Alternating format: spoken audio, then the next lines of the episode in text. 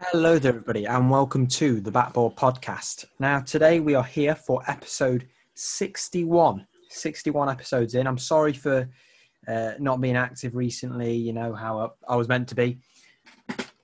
Um, and I just want to say that I am back now. It's been a crazy few weeks, prom planning with promise tomorrow, if you are listening on the 19th of July, tomorrow, and my birthday is in eight days. So uh, if you're listening on my birthday, then um, I think it's a bit late to send me a present. No, I'm, kidding. Um, but today we're going to be talking about some cool, cool stuff.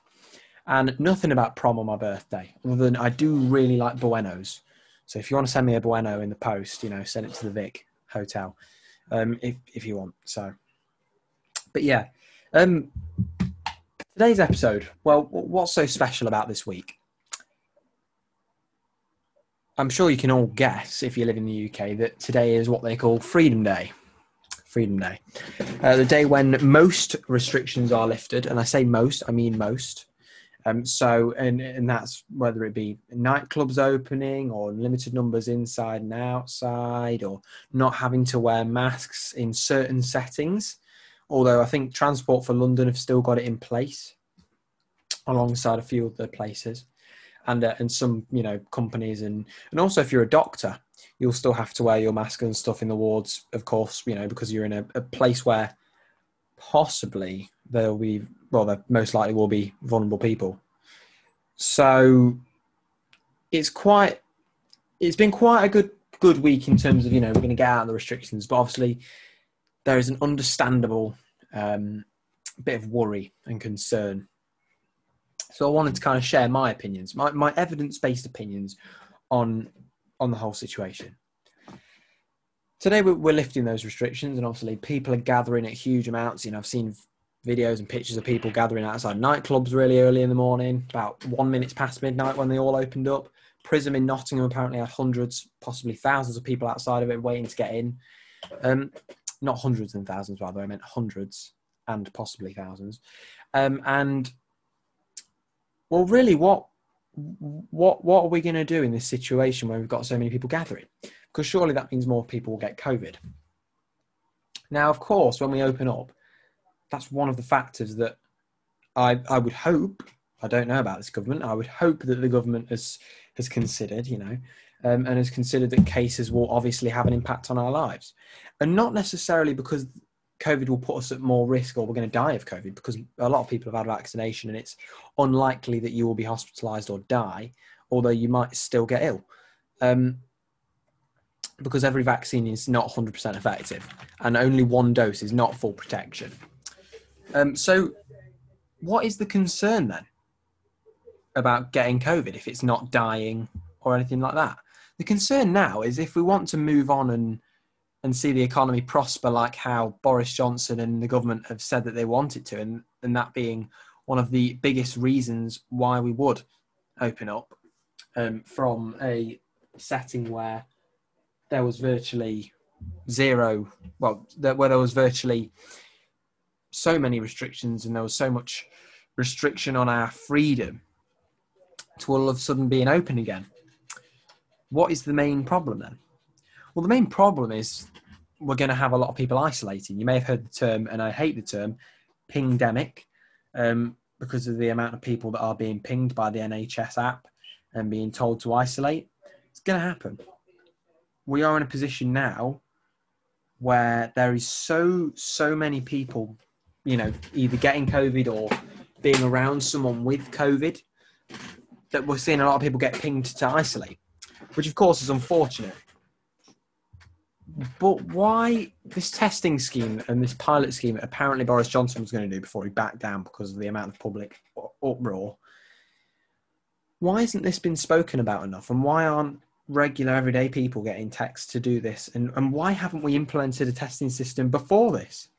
Because, in my opinion, even if it meant delaying it even a, a, a little tiny bit more, and not even for vaccination, we should have had a system in place so that instead of quarantining and isolating, people could just test. And that doesn't count for international arrivals.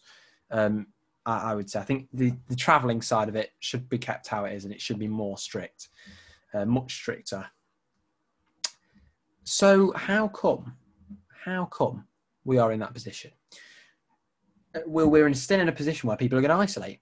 So we're now going to have the problem of not people dying of COVID necessarily, although there might be some higher admissions, only time will tell. We've now got the problem of, well, hold on a second, three million people are, are going to be isolated, and this is just not an actual statistic, it's just an example. Well, hold on, Boris, well, three million people are isolating out of the total population. What are we going to do? Because corner shops, you know, um, even even some council services in, in NG9 were, um, you know, in a bit of trouble because some of the staff were were isolating um, after being in contact with someone or either had COVID. So crucial services that we need were being stopped because of the fact that people might have COVID uh, and people need to isolate. Um, and, and obviously, I know that they're saying that doctors might not need to if they're double vaccinated, but even then, you know, if hospitals can go on, that's great. But then there's all the other services, the police departments, the fire departments.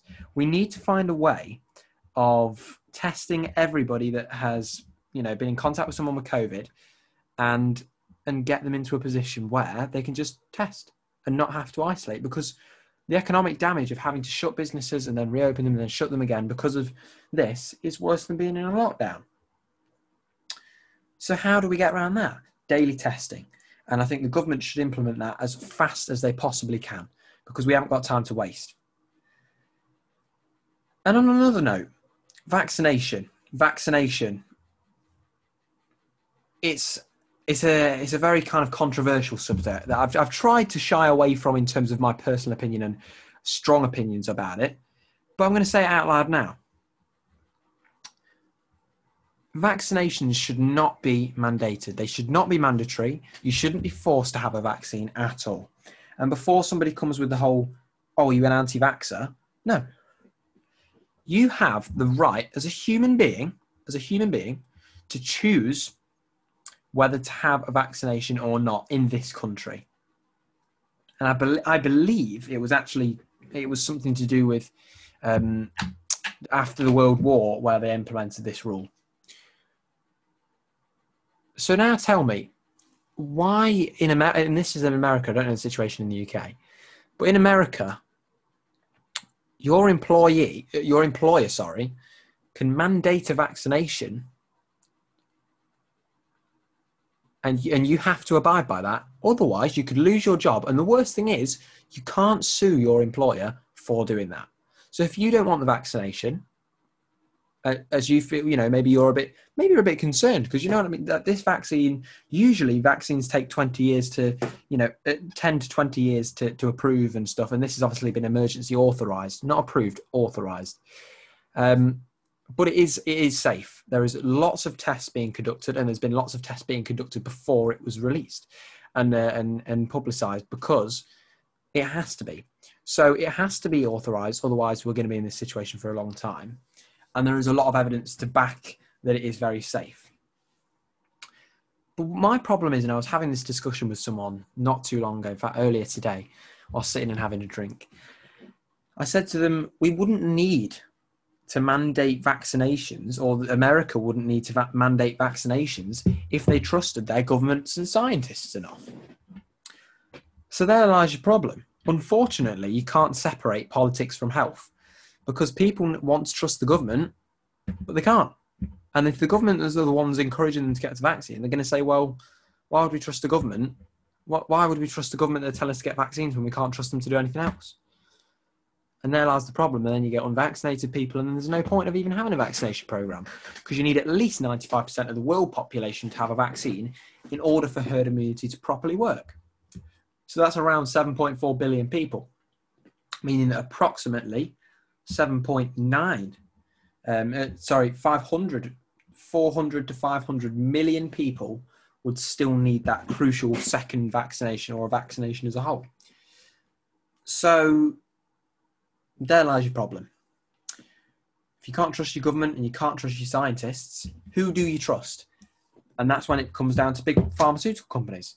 Not many people will trust them if they don't even trust the scientists or the government. So therefore, no, you're not going to take the vaccine. So that's another problem we've got.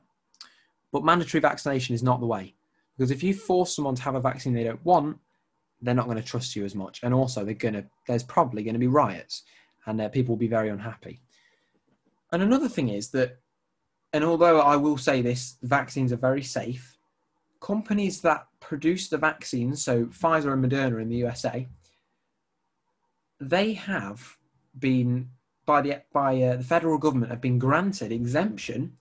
Uh, sorry, they will not be liable for anything bad that happens to somebody after having a vaccination. Now, although it's very rare for anything bad to happen after having a vaccination, whether it be single dose or double dose, they aren't liable for it. They aren't liable for it. So let's say, for example, in a very rare instance, you um, suffer, and every vaccine will have damage. You know, people will be damaged by a vaccine. Um, it's possible that you know it, it's it's very possible that some people can get ill with other um, issues um, because of vaccinations, etc. But it's very very rare. But if it is rare, why aren't the companies liable? If it's that rare, why aren't the companies liable? and uh, and, and this this is something that I'm I'm very worried about. Very very worried about. Um, because I, I, think that they should be liable for it. They are making billions and billions of pounds off us, and probably from taxpayers' money, which is paying for the vaccine. Yet they aren't liable for any damages caused. So although the damages may be rare, there there will probably still be damages somewhere. So that's that's completely wrong but in all honesty, I don't agree with America at all in terms of this, and also Joe Biden. So I did I did a podcast yesterday for about half an hour before the app on Anchor didn't actually allow me to upload it. So thanks a lot, Anchor. I've I've liked you a lot, but yesterday you you ruined you ruined my day. But why why would I be against Joe Biden? You may ask. Well, I've seen a lot of people defending Palestine, as I, I think they rightfully should, um, against what the Israeli people have, uh, not necessarily the Israeli people, but the Israeli military and government have done, and also some Israeli people have done to the Palestinians over the years and also recently. And Joe Biden, you can't claim to want peace and support Joe Biden, this good people loving Democrat who's so inclusive and loves everyone, and you can be whatever you want in America as long as you support Joe, but then also claim to be against Israel and uh, against their treatment of Palestine. I'll play you a clip very, very quickly of something that Joe Biden said um, many, quite a few years ago now. And, um, and it was a very interesting thing to say. In fact, here, here you go. Look, listen to this. The Middle East I think it's about time we stop those of us who support, as most of us do, Israel in this body, for apologizing for our support for Israel. There's no apology to be made. None. It is the best $3 billion investment we make. Were there not an Israel, the United States of America would have to invent an Israel to protect her interest in the region. The United Oh wait, sorry. There's a little bit more. Sorry, sorry. States would have to go out and invent an Israel. So what you've just heard Joe Biden say, yet the real Joe Biden, the fun, lovable man that you all voted in, bless me, um, you've just heard him say that Israel is the best three billion dollar investment that the US has ever made, and that without Israel, they'd have to invent an Israel, basically saying that they would invade somewhere in order to keep the American um, agenda going. And I'm not a big fat, you know, lefty or somewhat an anti-American. I'm not. You know, I'm, I'm, you know, I, I, I like America. I'm, I'm glad that they're our allies, but that is wrong. Joe Biden, you know, you can't claim to support Palestine, but then also support Joe Biden. You can't, because Joe Biden has just said that. Just he's just defended killing innocent people, and he's also defending the fact that America pays for it but yet you still can't come up with the same excuse. Oh, yeah, well, he's better than Trump. And there lies the problem. Trump served the full term in office. And this is not me saying that Trump is better. He served the full term in office, and you're already comparing him to Joe Biden, who's only been there for less than a year. Okay? Another thing Donald Trump may have defended Israel, which is also awful. But but people will go, oh, but Donald Trump's such an evil man, such an evil man. Look at him supporting Israel.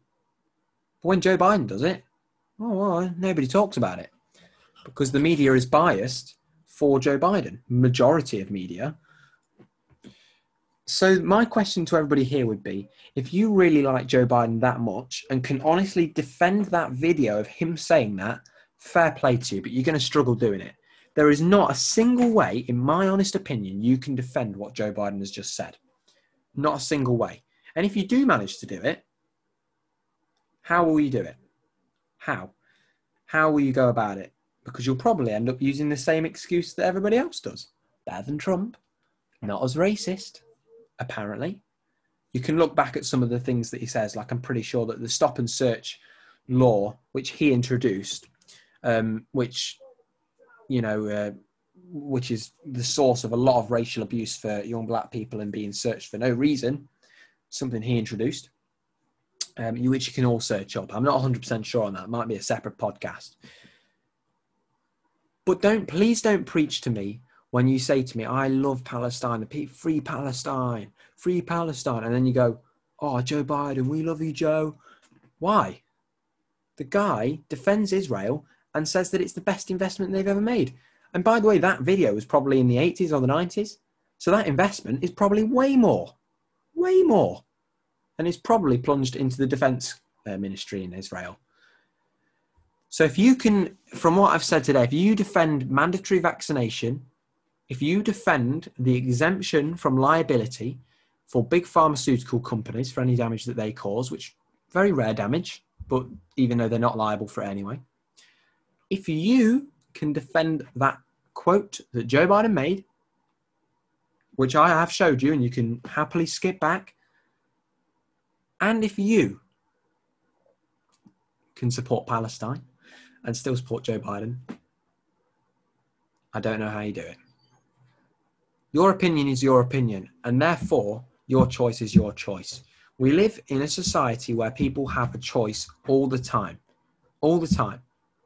And making man- vaccines mandatory is not the way forward. You should always have that choice, and you're in a free country, and you should be able to do that. So that's not an anti-vaccine, um, you know, thing in any way, shape, or form. I'm fully for the vaccine. If I could get the vaccine, I definitely would, if needed. Um, but it shouldn't be mandatory. We should trust our um, government officials enough and the people telling us to get it enough to not make to not force people to have it.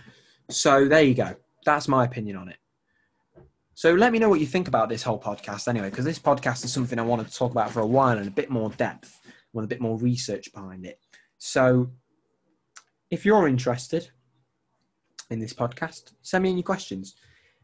Send me in your questions because I'll happily answer your questions. I'll happily give my opinion. And even if you want to come and talk with me on this podcast, please do. And another important message that I'd like to add um, is that there is a difference between cases and the rate of infection, something that people are constantly getting mixed up. And as someone actually had a go at me for it and said that I was the one spreading something that wasn't true, saying that I need to look up my facts. So actually, the number of cases or the number of people infected with COVID in the UK is around 48,000 to 50,000 a day currently. And, you know, with however many deaths, I mean, 40, 50 so and don't but by the way don't take my my word for that because i haven't seen today's numbers at all. So therefore there's this thing called the r rate r means rate of infection and that's the yeah of course the infection like rate of infection not the infection rate right the rate of infection means oh well yeah the infection rate whatever you want to call it if the infection rate rate of infection sorry was 1.2 to 1.5 last week meaning that one person infected will go on to infect between 1.2 and 1.5 people. This week it lowered from 1.5, 1.2 to 1.5 to 1.2 to 1.4. Therefore, every person infected will go on to infect between 1.2 and 1.4 people.